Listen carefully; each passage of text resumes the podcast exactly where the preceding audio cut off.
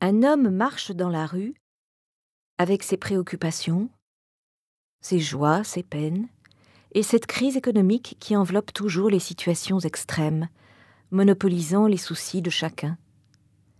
Ce citoyen-là a dans la tête ses préoccupations de loyer, les soins qu'il ne pourra pas payer à sa mère, et peut-être aussi les explications que lui demandera son épouse à propos des coups de téléphone insistants qu'une certaine femme n'arrête pas de donner. À ce moment-là, deux Ford Falcon s'arrêtent brusquement. Six personnes armées en descendent et attrapent une jeune femme qui marchait juste devant lui.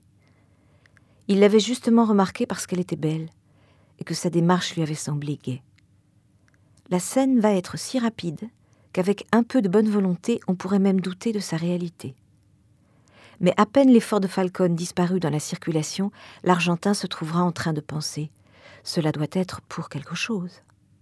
Ou bien, elle devait être mêlée à une histoire.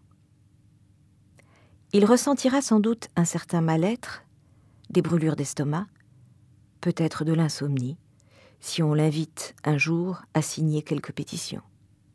Mais lui, pense-t-il, est réglo.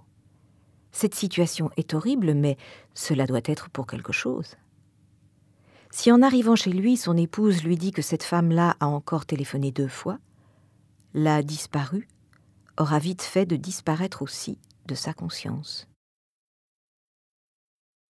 Extrait de La fabrication de l'information de Florence Aubna et Miguel Benassayag aux éditions La Découverte. La journaliste Florence Aubna et son guide, Hussein Hanoun al-Saadi, ont disparu en Irak depuis le 5 janvier.